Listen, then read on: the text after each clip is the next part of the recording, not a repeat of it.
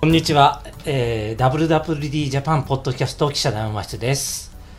えー今日もライブ配信でお届けします二回目ですね二回目です前回が好評だったんでしょうか好評だったんです。はい。ということで、今回2回目、えー改めてちょっとおさらいすると、普段、えーこの番組は、ポッドキャストで配信してます。週に一度。はい。えーどういう番組かというと、この3人の記者が、えーファッション業界のその時々のニュースや話題について、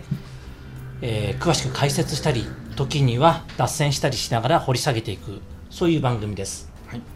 えー今日、司会の林です。あ横山です。はい、編集部急ぎみです。はい、この3人でお届けしていきます。はい、よよろしくお願いしろしくおま願いす。いたします。ちょっといつもとね、2回目だけど勝手が違うんで、ドキドキしていまドキす、ね。ドキしますが、はい。このイラストに合わせて、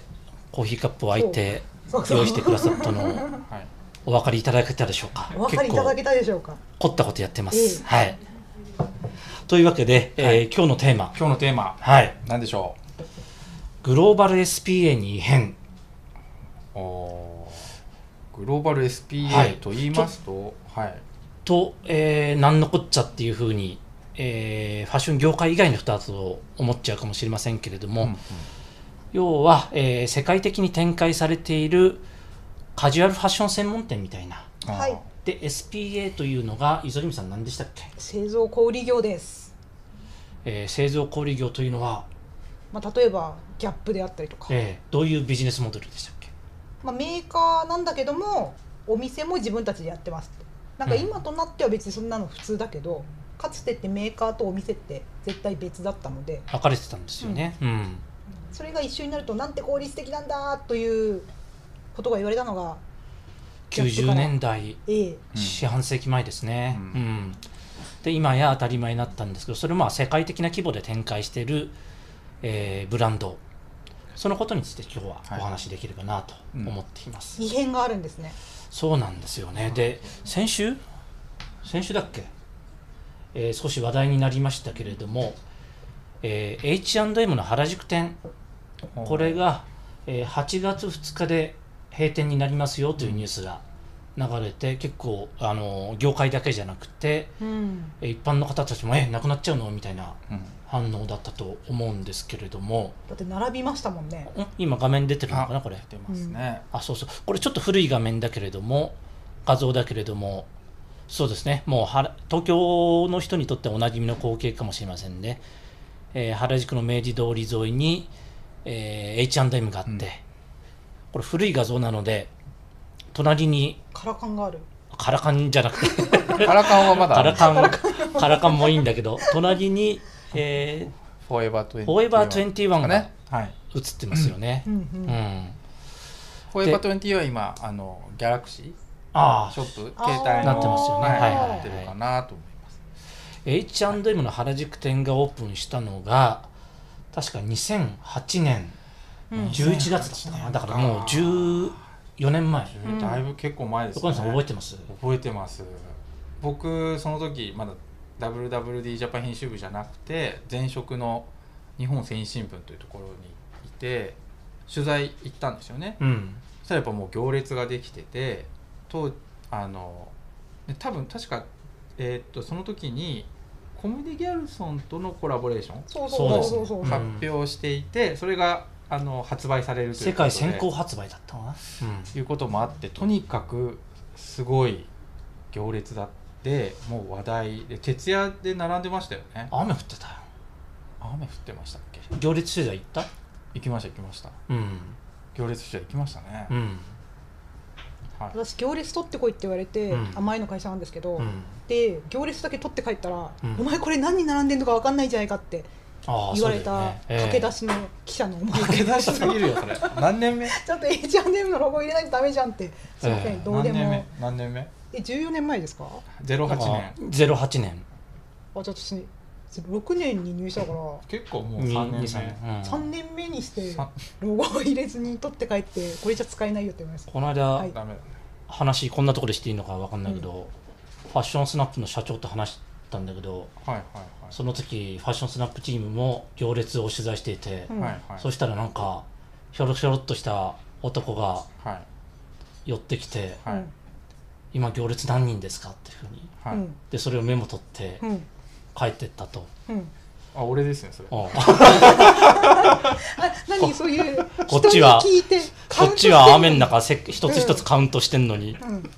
それを思ちい出ょしろまっしたとちょろっと入ってき て聞いて聞いて文文字にしやがって字に仕上がってみたいなことを言ってました、お怒りでしたか、えそうそうあのなんかあなんかこう行列が伸びて、うん原宿のあの代々木体育館の方に伸びてたんですよであじゃあだから最後尾まで行って何人ぐらいかなと思ってあの最後尾まで行ったらパーカー着てなんかほらあのよカチカチやるやつうん持ってる日本野鳥の会の人そうそうあれ持ってるお兄ちゃんがいたんで、うあちょっと聞いてみようと思って、何人なのって聞いたらなんか1500人みたいな。うんうんあ1500人どんなどどんな記者だよ最低最低そう、ええ何なの人の苦労をただ最低ただでもらっていやその時知り合いじゃなかったの全然知らないじゃないうんそう最低そうあでも H&M の人かなって思ったのいやなんかね趣味で数えてる人かなって ちょっと全然脱線しすぎないような気がする んだけど今日そういう話それがファッションえスナップのうんドットコムの道社長だったんですよ、うえんうん何の話だったっけ、はいえまあ、それが今当時の、えー、今 WWD の紙面表紙、えー、なんとか H&M ギャルソン H&M× ギャルソンで初日は8000 8000 8 8ですね8500万円の売り上げがあったとあったのやかばって書いてあるクエスチョンみたいな、うんこトのースポ的なまあ何で我も々クエのスチョンつければいい上等手段ですよね上等ええというような紙面を作るぐらい、まあ、一大センセーショナルな、うんうんうん H&M 自体がまだ日本に上陸してその年の9月に銀座にできて、うんうんえーその2ヶ月後に原宿にできてみたいなすごくまだホットな感じだったんですよね、なるほどそれでこれだけの行列ができてまあ一つの社会現象だよねうんみたいになりましたというような形でその象徴的な店舗なんだよねだからそのファストファッションの、それがちょっとねなくなっちゃうっていうのが非常になんだろう一つの時代の区切りかなというふうに思っていてこれちなみにこの原宿店っていうのはおなんこれ紙面の中身も出てきたかこれぐらいねあの我々当時見開きでね、うん特集するぐらいの大きな話題これ2ページですうん、うんね、えちなみに原宿店ってなんで撤退するんですかまあそれは僕も一言公には答えていないけれども、まああんまりよく家賃もかなりうん高いところだなるし、まあ、一般論にしかならないけれども、はいあのいろんな繁華街渋谷とか、はいえー銀座とか新宿とか池袋とかあるけれども原宿ってやっぱりコロナの影響を一番受けたところで、あーなんか結構空いてますようねんうん空室率も、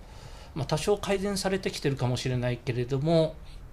えー半島内では一番、うんえー打撃を受けたのかなというようなところでやっぱりそういうのと無関係ではないのかなというふうにはい思うよね、今だいぶ人は戻ってきてはいますけれども、うんうん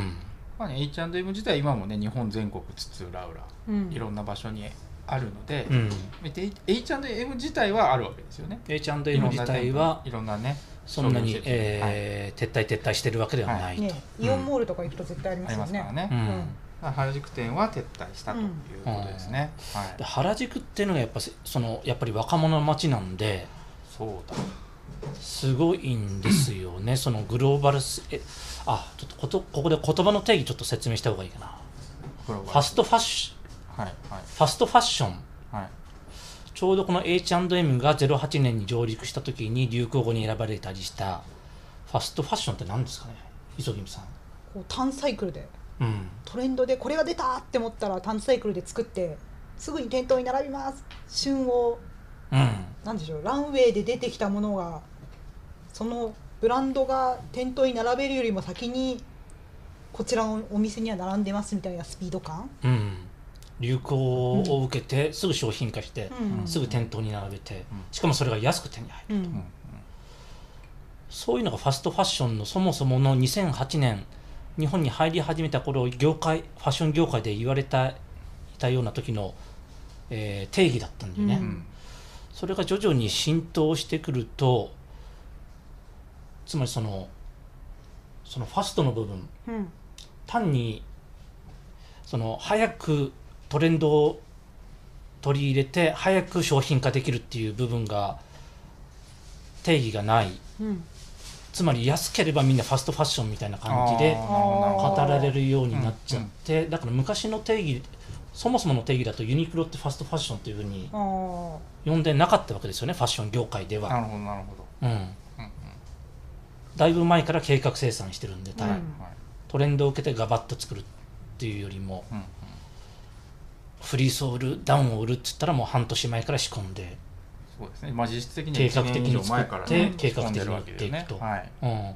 そのファストファッションの典型って言われたのがザラだとかはい H&M だったと、はそれがいつの間にか一般的になってくるにつれてただ安いものイコールファストファッションみたいな、うん言い方になってきて今そっちの方で、えー取り上げられることが圧倒的に多くなっちゃったのかなもうそもそもの言葉の定義が曖昧になっちゃってまあ、だから我々としてはグローバル SPA という形では、あの定義して今回は話をすると、まあでそういうことですね、はいちょっと、えー説明っぽくなっちゃったけれどもう,、んでちなみにグローバル SPA ってうん4大グローバル SPA って言うじゃないですかああ業界で業我界々の中でね、はいええ4大グローバル SPA っていうとまあ今出た H&M スウェーデンの H&M スウェーデン初の H&M でもう一個が、えーザラザラっていうのはどこの会社でしイたンディテックスがス運ペイ営ンでスペインのインディテックスという会社が運運営営すするるザラ主力ブランドザラ、うん、でもう一個がアメリカ初のギャッププでもう一つが我ら日本初のファーストリテイリングのユニクロユニクロと、うんまあ、だから4大 SPA ですよね、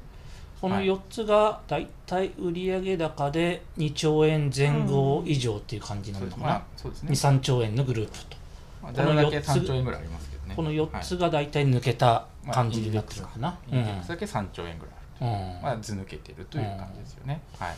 何の話してたんだっけそれででまあ原宿かはいは原宿がねいでグローバ原ル宿がその SPA ファッションファストファッションブームというのを受けてその後海外からもいろんなブランドが登場してきましたと、はういん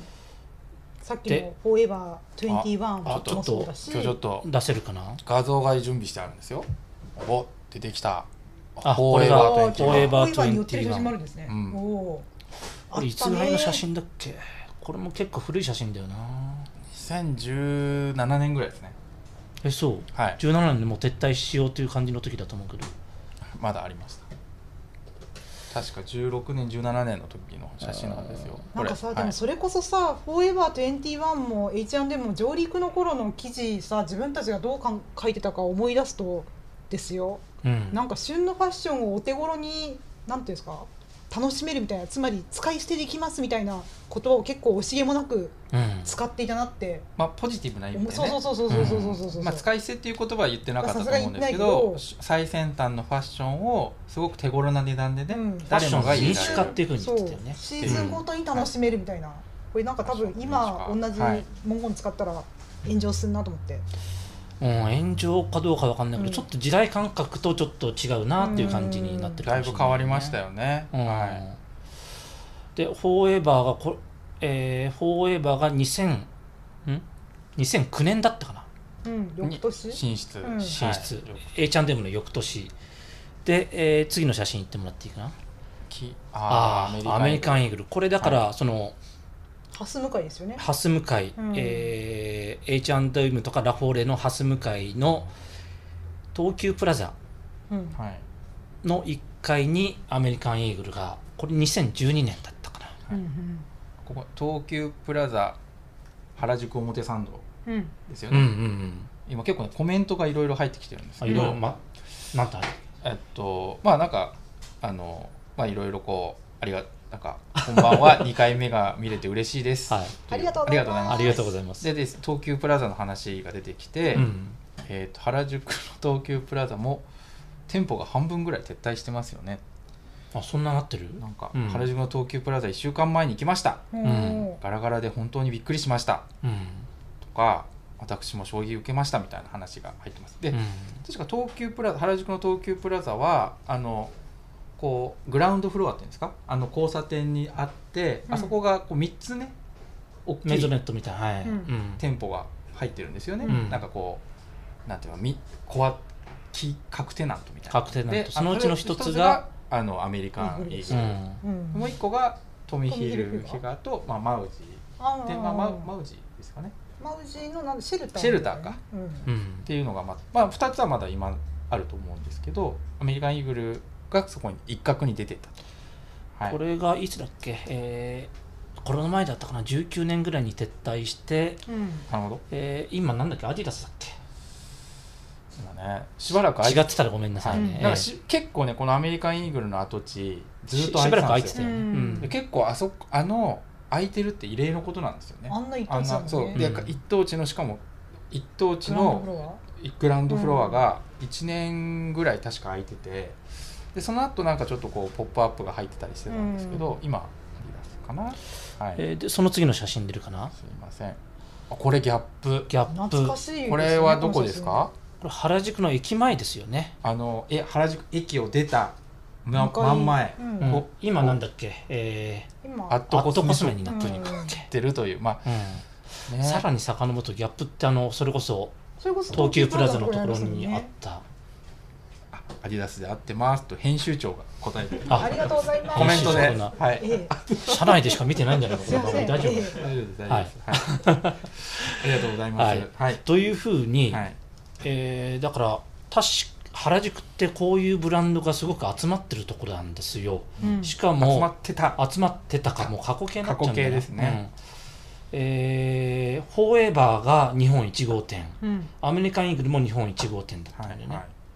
で H&M が、えー、二日号本2号う店、んうんうんつまり今1番目か2番目にこう早く原宿に進出するぞとこっから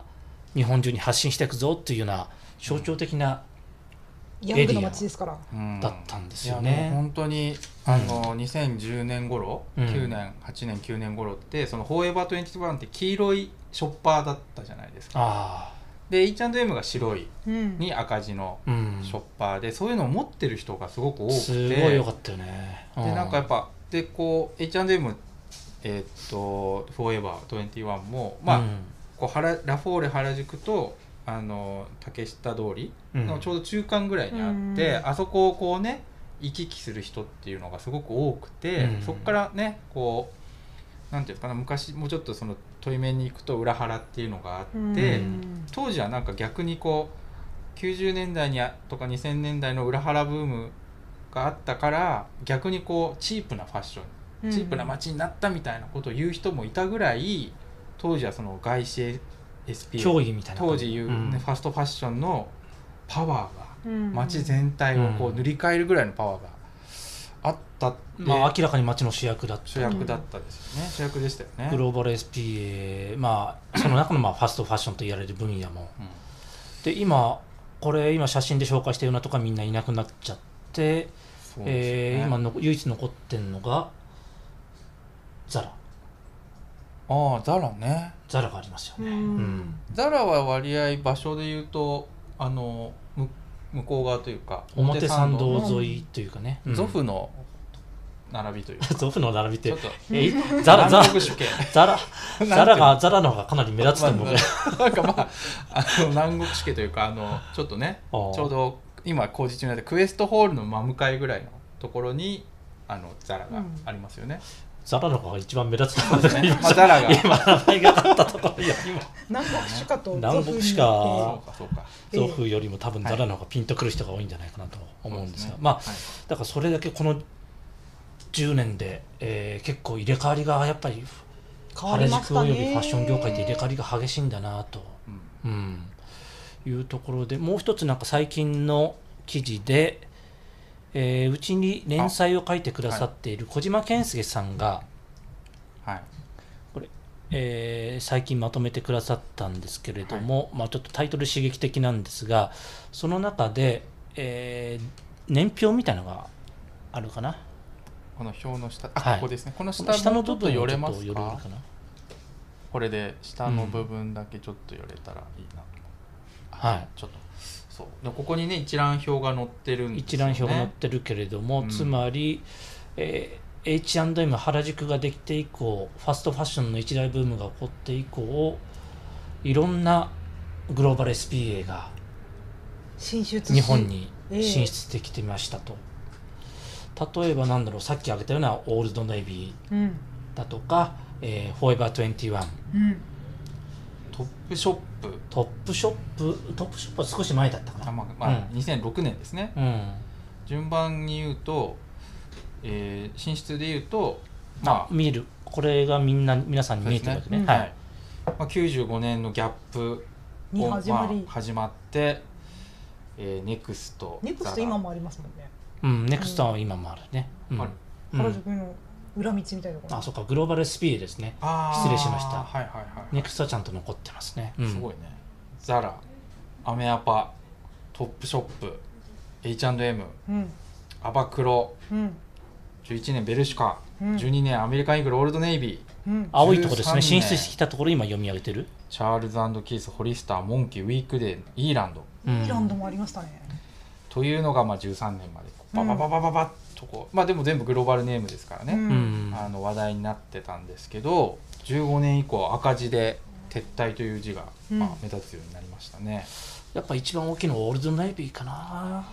オールドネイビーなんかね50撤退した時点で53店舗もあったわけですよね、あうーん、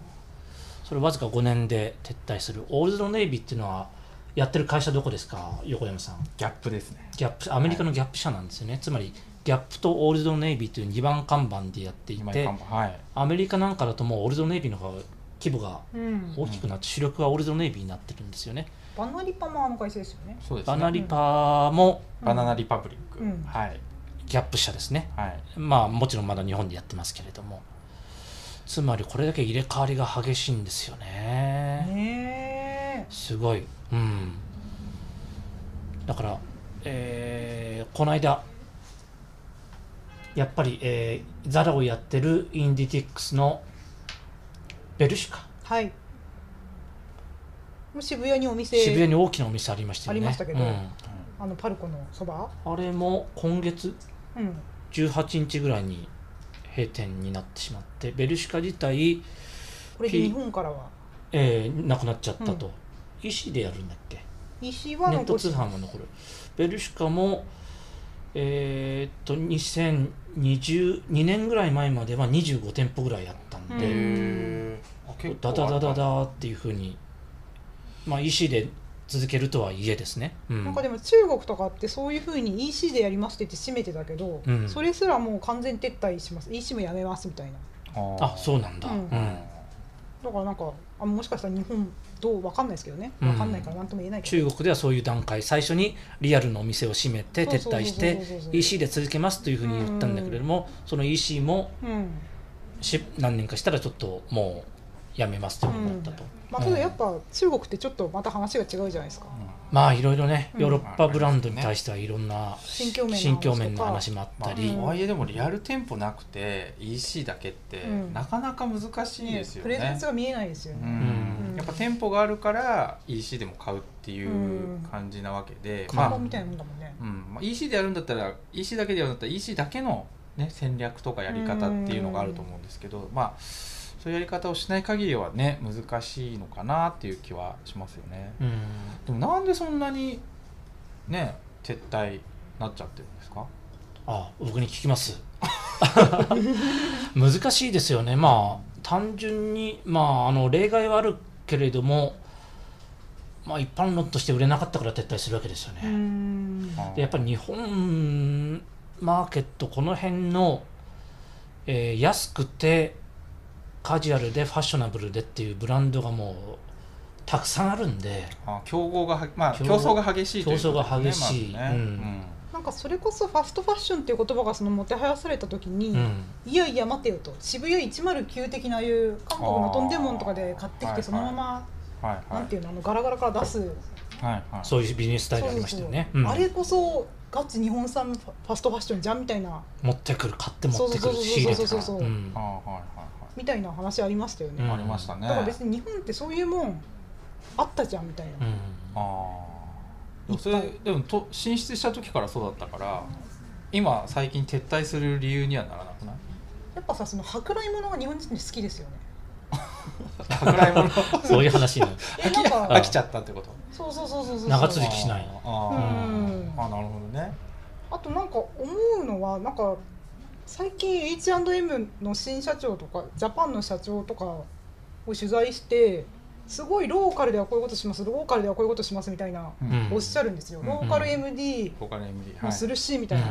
でも何年かも多分4年前ぐらいに前の社長の時にローカルのことどう思ってるんですかみたいなこと聞くと、うん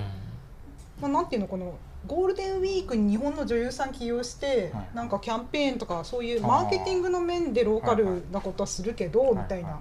でもやっぱりグローバル SPA ってこうグローバルで共通価値ってことが大事なんだよね、みたいなまあそりゃそうだようね、ん感じが大きかったのが、うんすごくなんかローカルローカルっていうふうに変わってきたなと思なって、るほどだなかるほど戦略がねそ考うえ方がねそうそうそうそうあーら多分その中国でそのローカルブランドに負けちゃうみたいなところもあってそういうことを大事になってるたのかもしれないけど。うんうん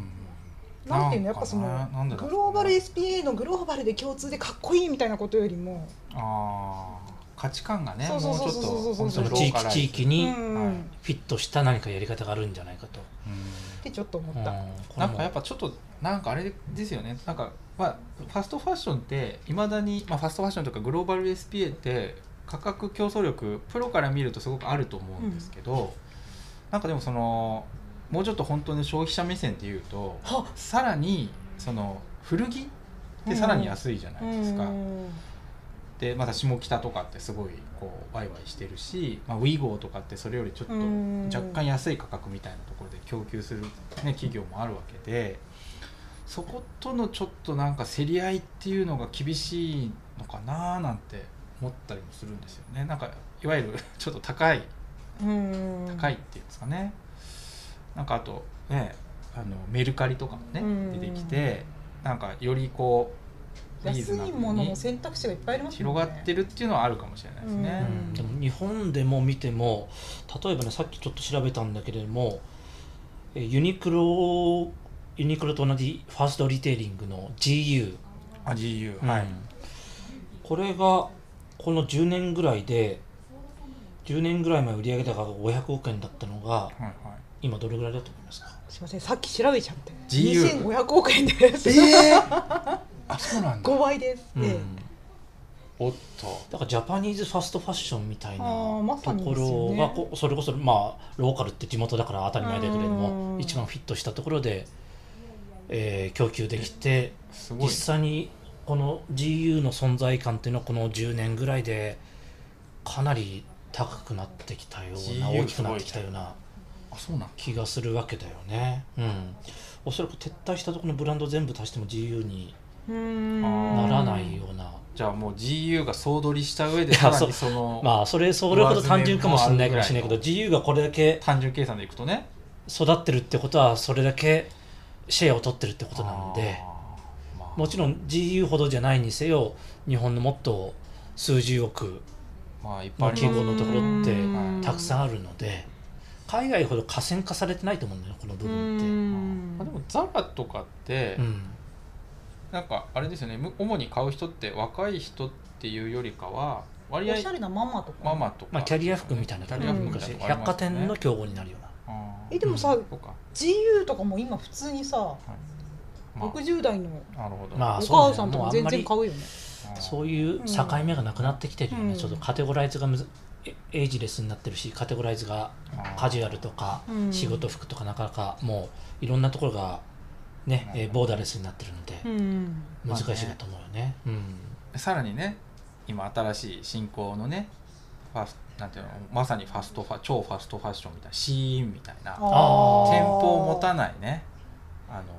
の多いですよね最近ねシーンシーンと。そううん、自由より死因なんじゃない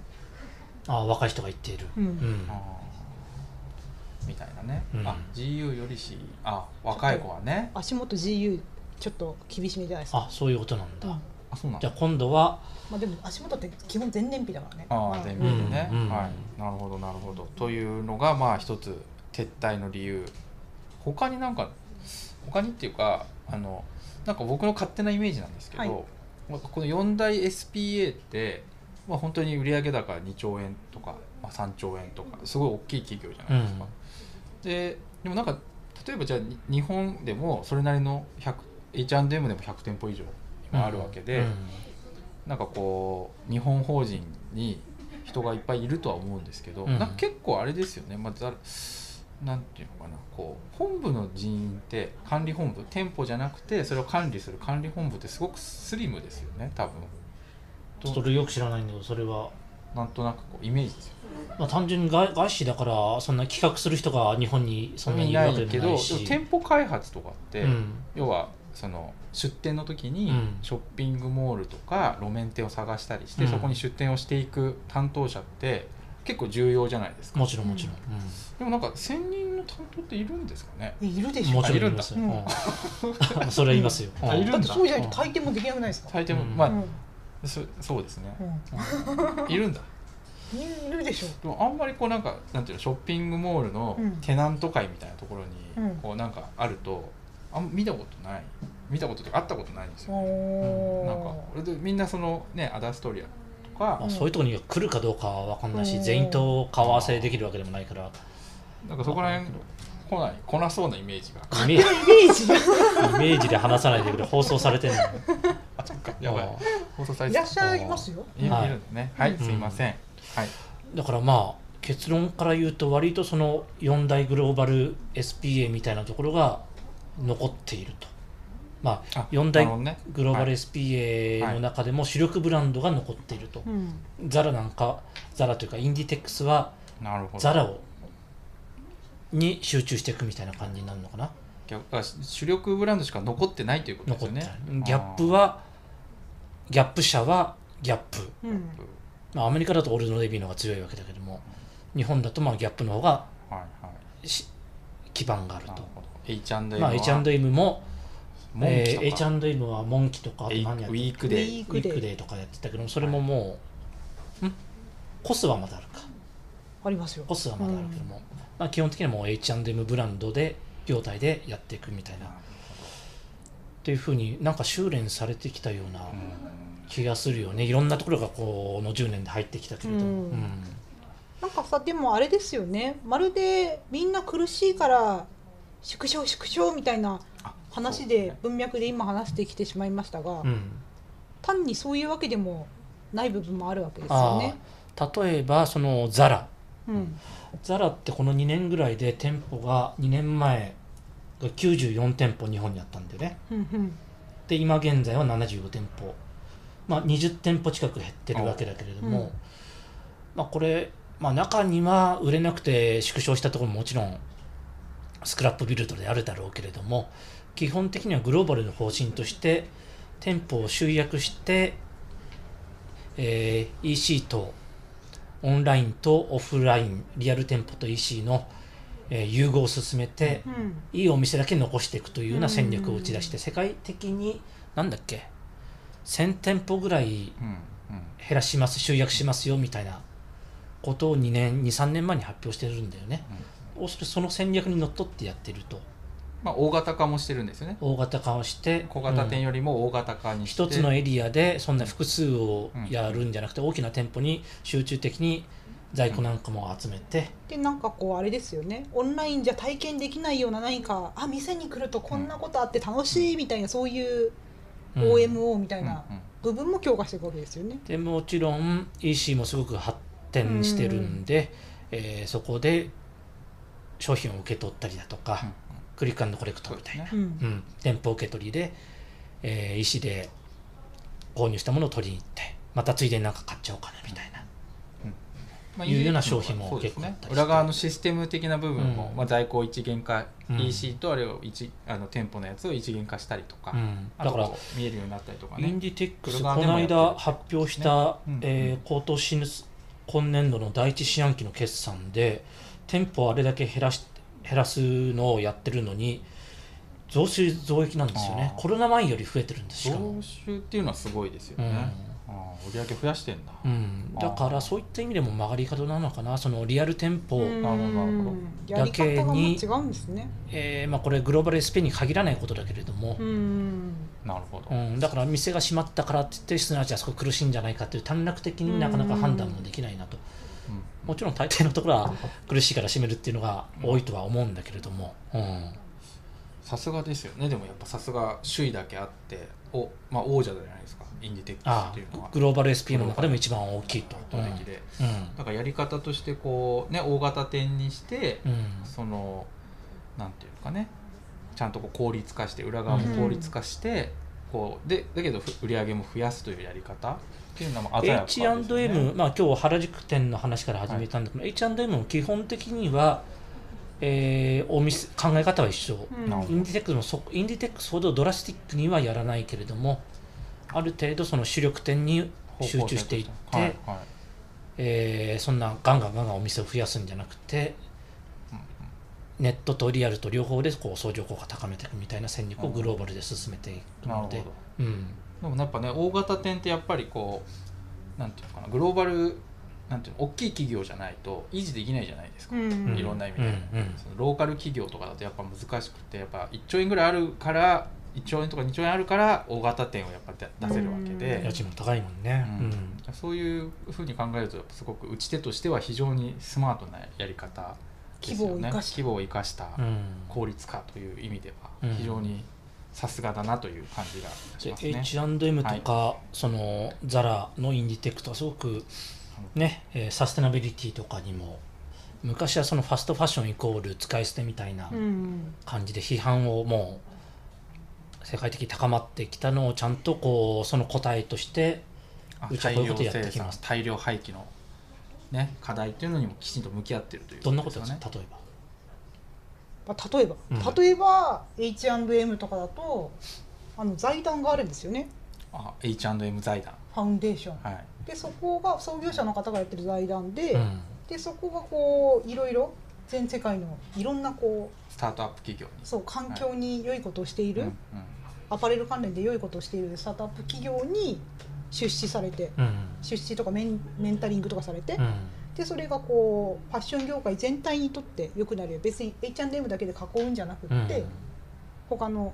アパレルさんもどうぞうんここと組んでくださいねみたいな風にして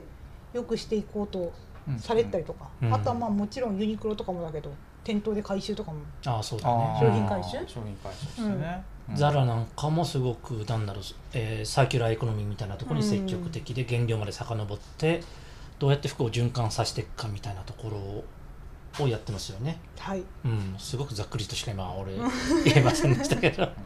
すごいそういうスタートアップ企業に出資したりだとかうんそういうのをどんどんやっていって新しい形を作ろうとしているとなるほどでちょっとまたあの H&M の、えー昔の写真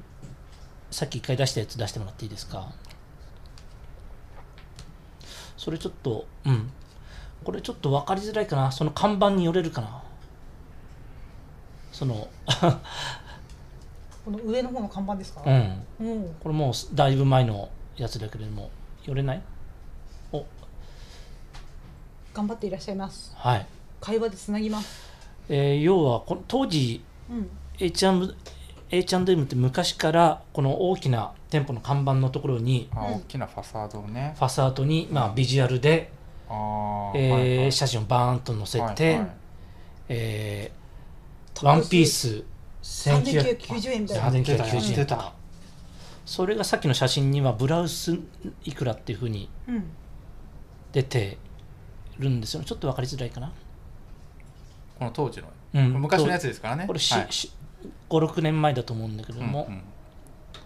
ほう出るかはいはいでそれが、それがうん、それ一回出るかあ出た出たあでも溶け込んじゃってるから真ん中にこう書いてあるんですよあーブラウス、はいうんはうい、ん値段とね、即う興をん、ポーあンとするという。 1400あ書いてありますね、うん、このゼブラ柄の前に何か書いてある、 1499円うん、あ、書いてある。というふうに書いてある、まあこれおなじみだと思うんです皆さん見覚えあるんじゃないかなと、うんこれでも見にくいね、これ。うんちょっとで、いはいえーっともう一つの H&M の同じ原宿店の今の画像ってある同じ。ああ、あこれじゃなくてん俺渡さなかったっけああるかなあれまあままあまあまあまあまあええなんでしょうはあはいいそれが今訴求が変わってるというこ今とですか訴ね求が変わってるこの値段じゃなくて、はい、ええはい、ああなるほど価格じゃなくなってるわけで価す、ね、格じゃなくてね、はいでは何が何が訴求されているのかあ出ました、ね、あ出ましたちょっとアップではいアップにありがとうござアッいプにできるますその H&M ってロゴの下大切うにわ来た後はリサイ クル確か笑い事じゃないけどなるほどこれが非常に象徴的だなというふうにに確かに思っていなてるほどね今当時はこ値段を訴求う値段を訴求してこれだけお安いお得ですよみたいな感じが今は大切に来てリサイクルうんちょっとこれ全店そうなってるかどうかわかんないけど少なくともまああ原宿のビジュアルはそうなっていてうんうんまあ企業姿勢としては今これを打ち出してるのかなというふうに思いま本当にアしたパレル企業の中でもかなりあれですよねかなり力を入れてる企業うんになってますよね、ううんだいぶ長く話してもう40分はいはい41分はいはいでえーあじゃあなんかなんかありますいねやはのコいメントがいろいろ入ってるあの入ってで、るはいすみませんコメントに全部お答えしていただけいただいやしいけたらなと思はいはいってます。えー、H&M は GU ユニクロ c インと比べると高く感じますね。あのシモーネ・ロシャとのおコラボは激アツでしたかあれ可愛みかったたいでなすよねことを言ってる。もうんううちょっと高く感じることもある。まあシーン安いですからね、うんうんえーあ日本が年々貧しくなってるから GU しか買えないんですよユニクロすら高級ブランドこれ読み上げなくてもいいのなっていえるんか感想を書いてくださっはているね、はいはい質問というよりも、はあい、これねすごいいいコメントこいいというか、うんあのなるほどっていうのが、インスタが登場して若者の入るファッションをしたいという欲はここ数年で強くなってる気がするうん、若若者が入るファッションをしたいという欲はここ数年、うん映える場所ね GU は安くてトレンディーなスタイリングができるから売り上げ爆上げなんだろうなというインスタおをーいや一つのやっぱ SNS がうん変一えまつしこたうね GU のこうなんていうの成長の一つの後押しになっているといううんコメントですよねなるほどと思いますイねンスタって2014年とかそれぐらいですっけ、まあ、そ一般的にガーッと来たのはそれぐらいだと思います SNS とかそれぐらいですよねそうですよねそこら辺のこうね社会の変化というのをうまくこう GU が読み込んで取りまあ取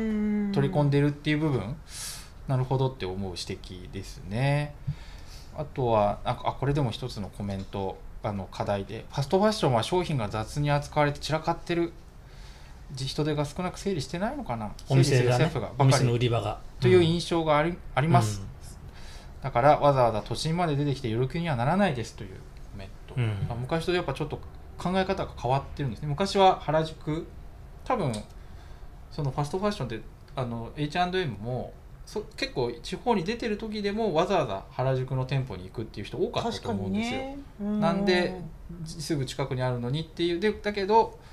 今は逆多分それが逆になって都心まで出てきたらもうあるから行かないよみたいなことですよね、なるほどということだったり、えーあこれちょっと課題あのなんか質問だと思うんですけどワールドさんは日本での生産を増やす方針を打ち出してますよねグローバル SPA も中国などアジアで賃金が上がる中なんかこう日本生産が今後出てきたりする可能性ってあるんですかみたいな質問コメントが寄せられてますけどそこら辺はどうですか日本にそのキャパってまだあるんですいかやだから日本で売る分は日本で作ったりする可能性ってあるんですかねみたい聞いたことトゥーレイトなんななるてほ言どう人いませんまあちょっとこうまあうでも日本で作るとなるとそれなりの価格帯になってしまうなることうですね、うん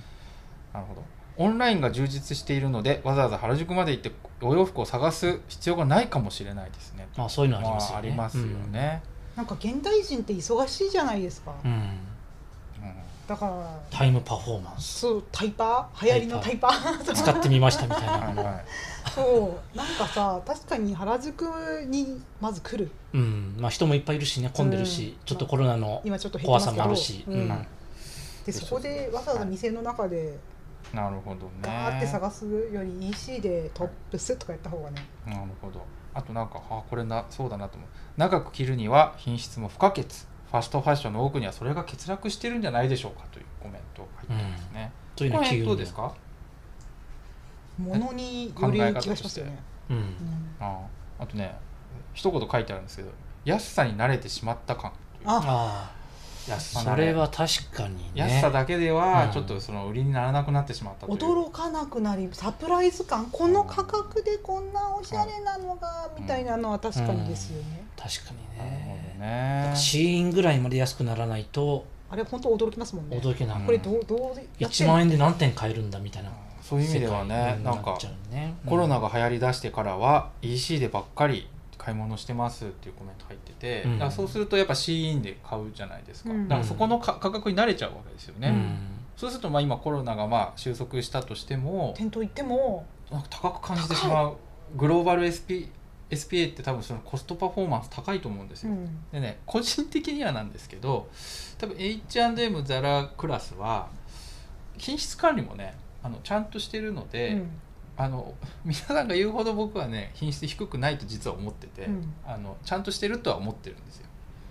でもなんかこうね悪いってイメージはあるんですけど、うんでもなんか多分これそれなりのちゃんとあの水準はあると思うんですけどそれでもやっぱり普通の人ってクオリティってあんまり分かんないと思うんですね洋服のクオリテ ィっ ていやわかるよ分かるかどんだけバカ違うバカにしてんの違うんですよ違うんですあの、えクオリティって、ええあのなんていうんですかね選択して縮んだりなんかみな皆さん僕、ええそのユニクロの、うんあのなんていうのあのコメント入ってるじゃないですかでレビューレビュー、うんでウルトラライトダウンがうん薄くなって、うんあのなんかケチってるみたいなコメント結構よく入るんですよあのアップグレードするあと。ーでも僕らからすると、うんそれ薄くする方が難しいんですよ。より軽く暖かくしているんやでそううんだけどやっぱ薄くなると、うんなんかやっぱりこうなんていうの品質が落とされてるって思っちゃう。でダウン減ってんじゃんみたいなそうそうでうん生地とかも薄くする方が難しいんですよ。うんあのまあいろいろあるんですけどね、うんだから結構その品質ってなんかプロでもあのプロプロの人でもなかなかこういい悪いって言えないのがトラ捉イえ方が違う捉え方が結構ねうんうんあのばざわついばらついてるんでなんかね一概に言えないんですよねでも結構みんな気軽に言うじゃないですかなんかこう縫製が甘いとかうんもうそのねラグジュアリーブランドってねふなんかあのブランドタグとかすすぐ取れちゃうじゃないですかいや知らん知らないけど知らんけどそんな経験もいないけど なんかだからそれじゃ結構難しいと思うんですけどね、うんなかなかだからその品質って意外に言えないと思うんですけど結構そうねみんな思ってるんですけど、うんだたた低くはないと思うんですけど、何が言いたかったら低くないと思うんですけどなんかやっぱり値段がね価格って誰でもみんな共通じゃないですかあああれだからねそうそう非常にそうだからうんね、シー CE の価客格観例的えなばね指標だからねうんそうで慣れてでそれがか、ね、700円800円でやったのが、まあ、1200円1500円ってかんやるとやっぱちょっと高いって誰でも思うじゃないですかシーこは T シャツ390円とか本当びっくりするよね、そううん、でもね CE もそんなにクオリティ低くない気はしてるんですけどね私、うんはい、うんということで、あのコメントを読み上げさせていただはい、きますじゃあありがとうごまざといめまお願いしすますコメントありがとうごあざいりまがすとうございますはい、えーで第2回目のこういうライブ配信でしたけれども、はいえーまだ不慣れていろいろ脇道それてばっかしの話になってしまいましたけれども、はいえー今日はグローバル SPA についてあ、まははいい、はい、わかりましたはいだらだらぐぐだぐだになってしまいましたが、はい、はい見てくださってはいどうもご視聴ありがとうございましたあよりがとうございました、はいありがとうございますろしくお願いしますよろしくお願いします普段失礼しはますポッドキャストでやってます